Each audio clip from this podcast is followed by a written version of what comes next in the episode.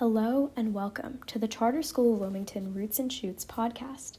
My name is Ivina, and today we're talking about recycling. Before we begin, I'd like to give a big shout out to Lillian, who composed the information found in this episode. So, with recycling, how does it work, how do we do it properly, and why are there so many misconceptions about it? Well, in order to look at recycling, we need to go back to its roots. And, according to the Northeast Recycling Council, this started in ninth century Japan, where after an emperor died, the emperor's wife would take all of the paper and letters that he had and then recycle it, and write sutras on it.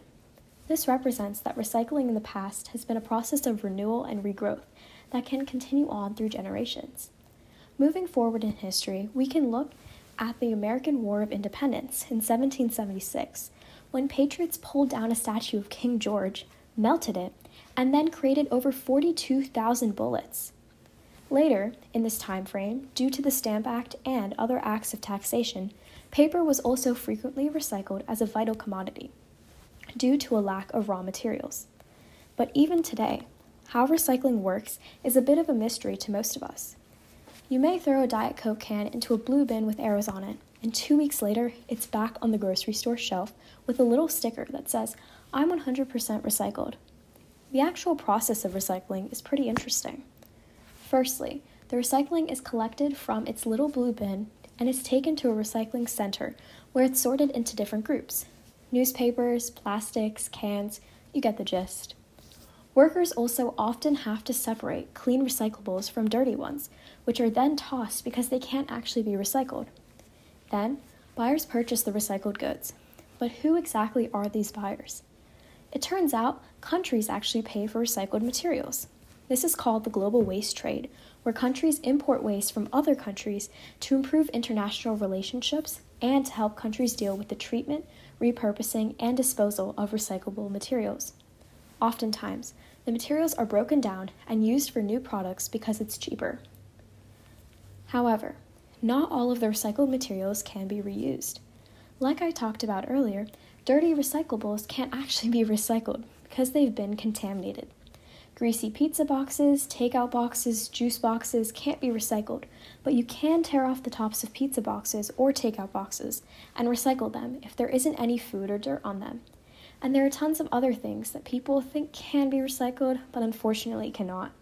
Single-use paper cups, any plastics labeled three, six, or seven, or plastic bags fall under this list. These tend to clog up recycling centers, causing issues, so it's important to make sure to put these in the trash. Even though you can't recycle these things, there are a lot of other things you can recycle. In fact, there are entire shelves and stores dedicated to eco-friendly, recyclable products, but this packaging isn't always accurate. There is very little restriction on who can put the symbol on what products, and it's even easier to put it on a product that is in no way recyclable. These little arrow symbols on plastic products with the numbers on them aren't recycling symbols, but R I C symbols, or resin identification codes. These are used to identify the type of material the plastic is made out of and doesn't actually mean the product is recyclable. This can easily fool consumers who are trying to be eco-friendly. But today, let's go through these numbers and see what they actually mean.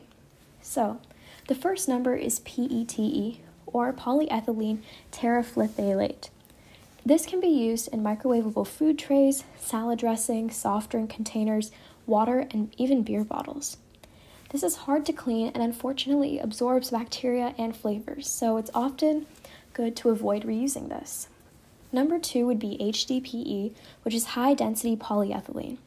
This is frequently used in household cleaner and shampoo bottles, milk jugs, and yogurt tubs. Luckily, this transmits no known chemicals into food. Number three would be V, or P V C, vinyl, and this can be used in coconut oil bottles, clear food packaging, mouthwash bottles. It is believed to contain phthalates that interfere with hormonal development, so this may be something you want to avoid. Number four is L D P E, or low-density polyethylene. This is used in bread and shopping bags, in carpets, clothing, and even furniture. This transmits no known chemicals or materials into food. And this can also be recycled to make envelopes, floor tiles, lumber, or even trash can liners. From the bread and shopping bags, we can see that this is a relatively thin polymer. meaning that it would be more easily recyclable. Looking at number five, we can see that it's polypropylene. This is frequently used in ketchup bottles, medicine syrup bottles, and drinking straws. Currently, we know that it transmits no known chemicals into food. However, it can also be recycled to make battery cables, brooms, ice scrapers, and rakes, something that we typically don't consume anything with. And number six is polystyrene.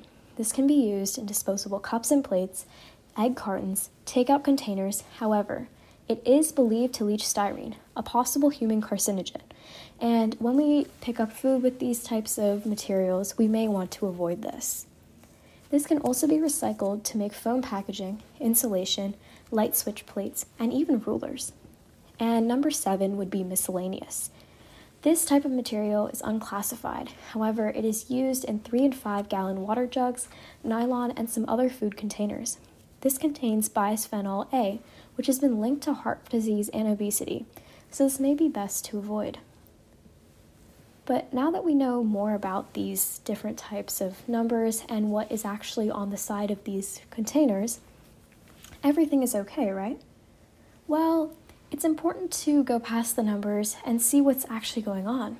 According to a report conducted by the environmental groups Beyond Plastics and the Last Beach cleanup, only five to six percent of plastic was recycled in twenty twenty-one, and at least eighty-five percent of plastic waste went to landfills. But why is this happening? The main claim is that there aren't enough factories to process all of the plastic. So what now? Do we just ignore it and continue on with our day? Well, it may be best to learn more about plastics and see about other things that you can do. One thing you could try doing is to avoid buying and using plastic products and instead try to use cardboard or biodegradable products. Another thing you can do is to sign petitions or write to politicians discussing your worries about these climate problems. Another thing that's interesting is you could look into eco-plastic benches when you are trying to furnish a place, which is interesting because it turns these plastics into usable everyday furniture that may be even cheaper than your typical furniture. We all have to do our part to save the planet, and recycling is a part of that. Go green and do your best. This has been Ivina, and make sure to tune in to our next episode. Thanks.